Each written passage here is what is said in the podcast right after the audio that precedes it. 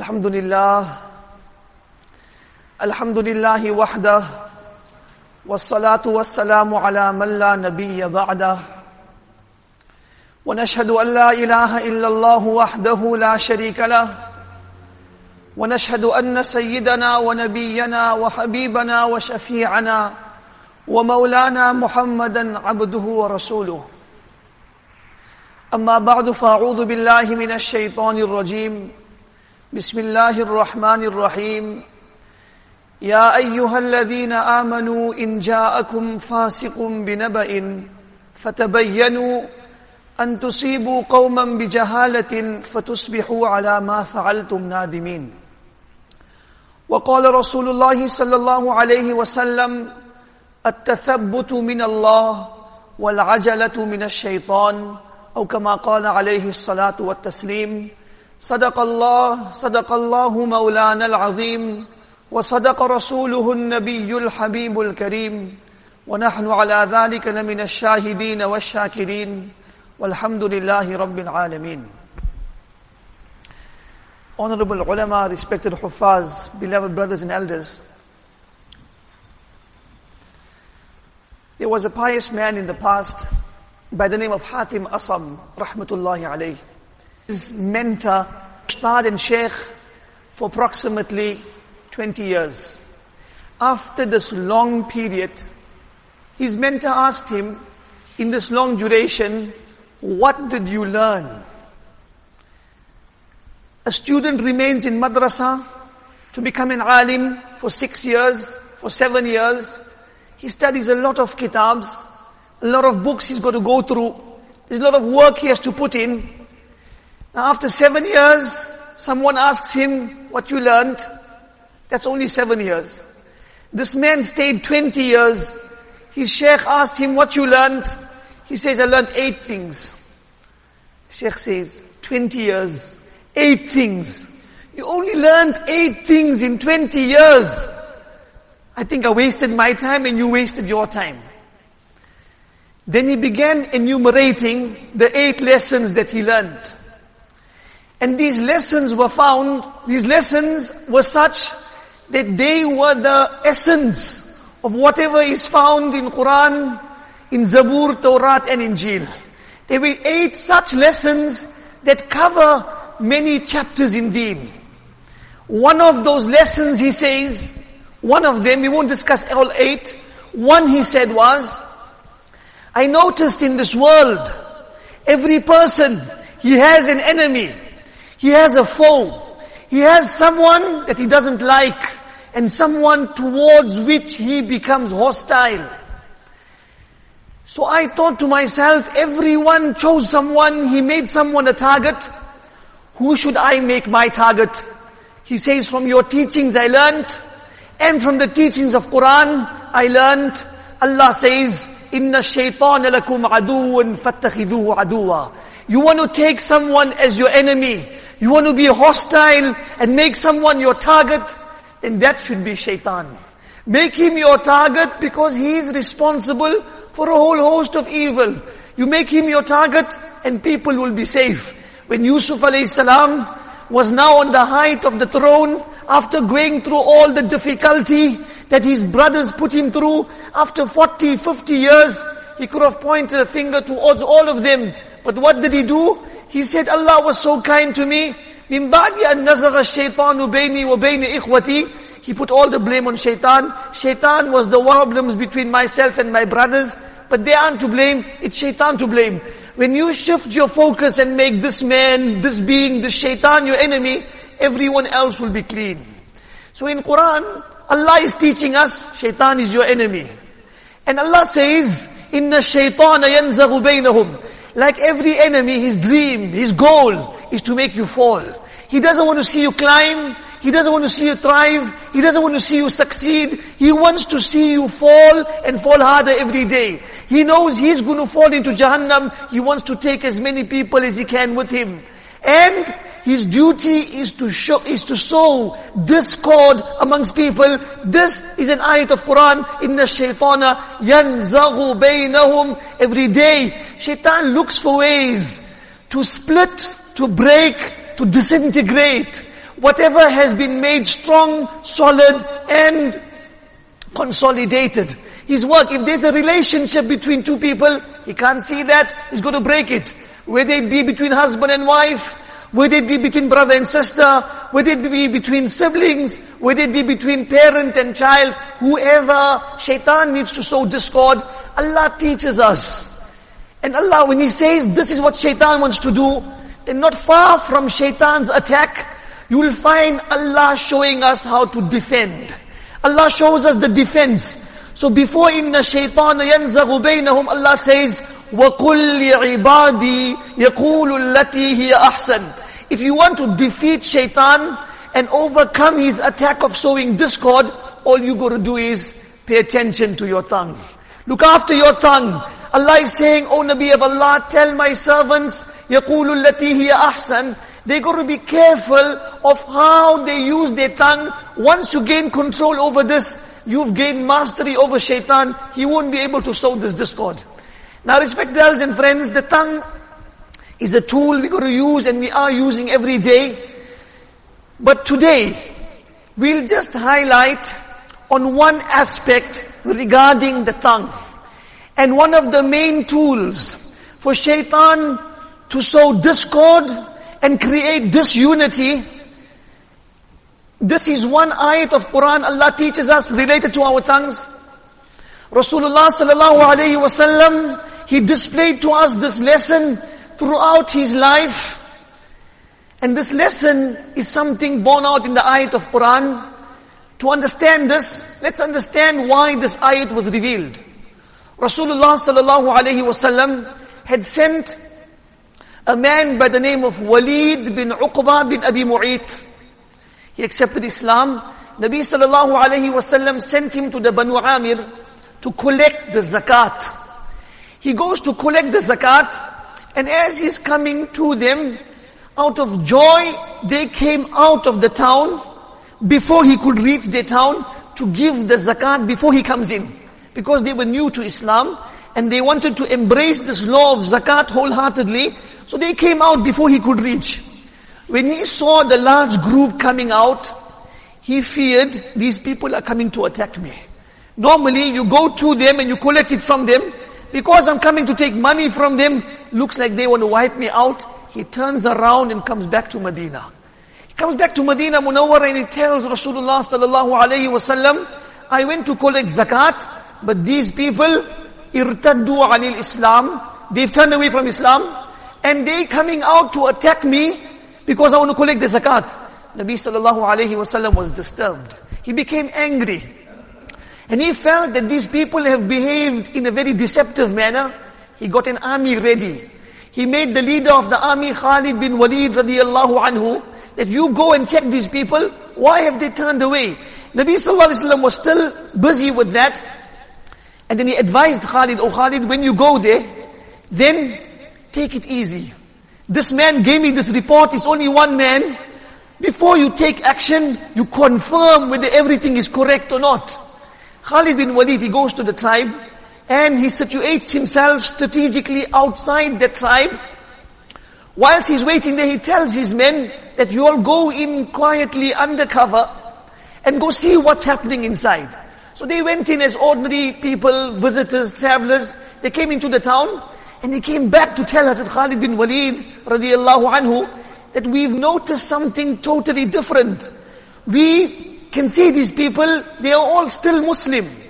They're performing their salah, they're giving adhan and iqamat. We can't understand what information has reached.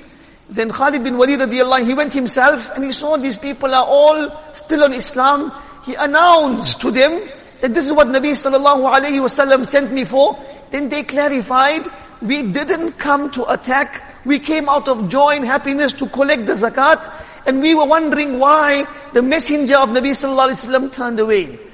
Then this ayat of Quran was revealed. Allah says, "In ja'akum fasiqum binaba'in, O people of iman, if someone brings information to you, then what? Then you verify that information. Why? أَن قَوْمًا بِجَهَالَةٍ It's likely that you might hurt and harm someone unknowingly. If you don't verify, you'll just go by what one person mentioned to you. You might hurt and harm someone.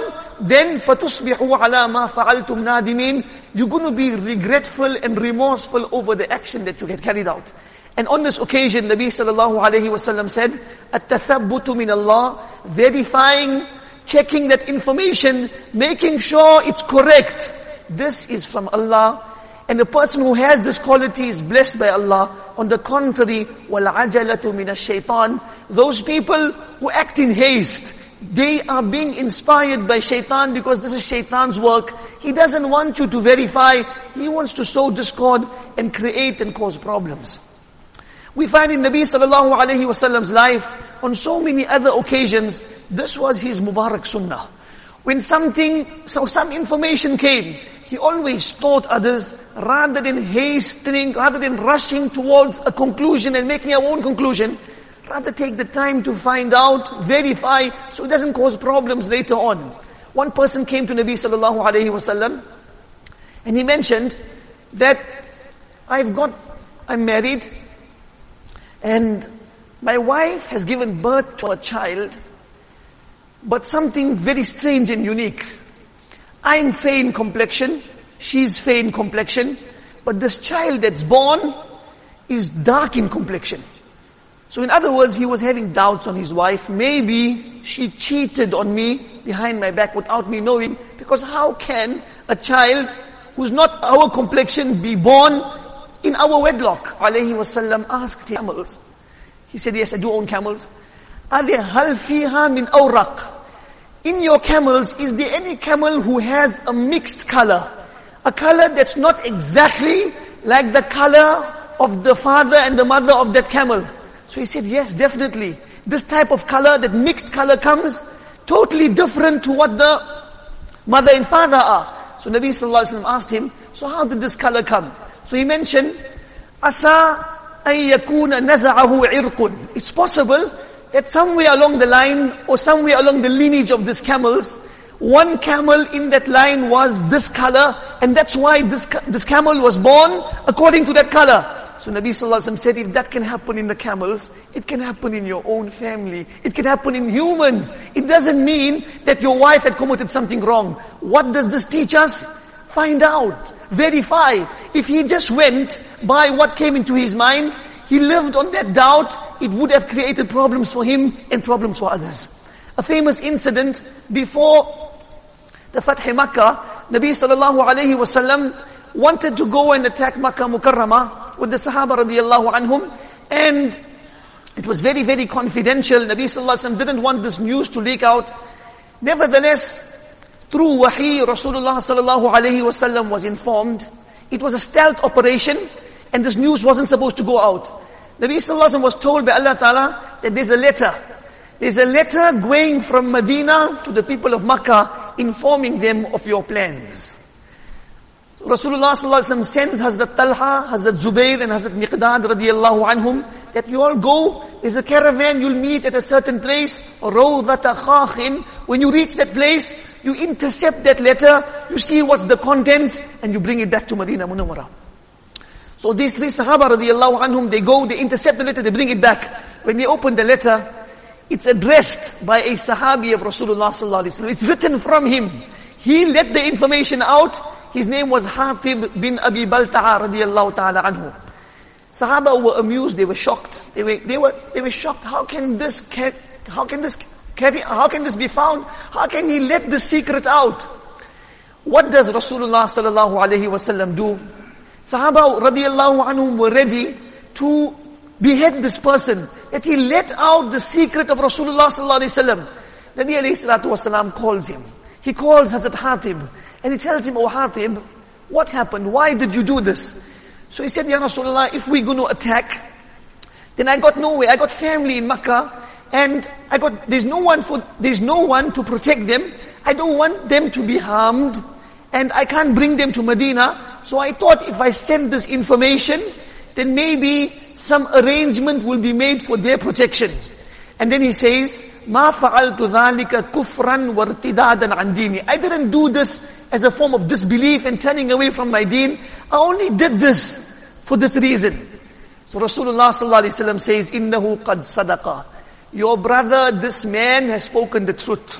He didn't do it for wrong reasons. He did it innocently. And he spoken the truth. Nabi alayhi salatu wasalam didn't take any action against the Sahabi. In fact, he addressed the Sahaba radiallahu anhum. This man is Ashabi Badr. He's amongst the people who took part in the battle of Badr. And Allah Ta'ala has special mercy on these people. He did it cleanly. Let's not look down at him. Others would have taken his life. But Nabi alayhi salatu wasalam is teaching us, before we take action, rather confirm. Get the full story. Verify. Make sure there isn't a problem. We've heard time and again the incident of Juraj. Nabi sallallahu alayhi wasallam narrates this incident that there was a man by the name of Juraj, a very pious person. Muhaddithin write for approximately 20 years. He engaged himself in Allah's ibadat from the, from the age 13 till 33. At this age, people decided to cause some harm to him. As a man excels and he gets prominence and fame, you always find these people to try and run him down. So there was a woman who said, this man claims to be pious, I will put him in his place and I will create some, some fitna that this man will fall. So she goes up to him and she tries, she was an extremely beautiful woman, a loose woman, but he, she came up to him to try and entice him, he turned away, so what she did was she committed zina with a shepherd who lived not far from the worship place of Juraj. And she fell pregnant when she gave birth to a child. People asked her, where did this child come from? She said, this child is Juraj. It's a child of Juraj. Immediately they went up to him. They destroyed his place of worship. They began hitting him, beating him up. So he asked them, what's the matter? Why are you doing this? Masha'nukum. So they told him, that you committed zina with this woman, therefore we destroyed this entire place of worship, your masjid, and we're now going to kill you. So he said, okay, just tell me where's the child. He goes up to the child, before that he performs two rakats of salah, he makes dua to Allah, and then he pokes his finger on the stomach of the child, and asks the child, man abuka, tell me who's your father. A new, new, newborn child, these children don't speak. The child says, it's so and so shepherd, and this is where the zina, etc. took place. People were amazed. Then they told him, we apologize for what we did. We'll rebuild your masjid out of gold. He says, no, build it exactly as it was. And he, Allah saved him. Allah wa had saved him. But what we understand from this incident is, these people took this matter into their hands without verification. They just heard something and they went and destroyed that masjid of Juraj without confirming, without verifying, without even checking what's the real story. People say today, is we've always heard, there's two sides to a coin. There are always two sides to a coin. So you must make sure that you hear both sides. And people used to say there's two sides to a story, but now they say there's three sides. Your story, my story, and the real story. Sometimes that one is different from the original story. So what we need to do is always fatabayyanu. The ayat of Quran is teaching us always check. Hazrat Sa'ad bin Abi Waqas radiyallahu ta'ala anhu was the leader. There was a complaint that had come to Umar radiallahu anhu that this man, your leader, is not doing the proper job. He's not leading people correctly. And the complaint was that he's not even performing the salah correctly. Sa'ad bin Abi Waqqas is amongst the Ashara Mubashara. He's amongst the family of Rasulullah sallallahu alayhi wasallam. He's related to Nabi sallallahu alayhi wasallam. And this type of a complaint comes, Hazrat Umar radiallahu anhu, he doesn't just listen to the complaint. He says, let me verify. He calls Hazrat radiallahu and asks him, this complaint has come forward. He says, I am performing with them the very same salah that I have learned from Rasulullah sallallahu alayhi wasallam. And then he explained to Umar radiallahu anhu, and Umar radiallahu anhu said, this is exactly what I thought regarding, regarding you, that this, this is false. Umar radiallahu anhu then sent people going to Kufa and find out what the people of Kufa have to say.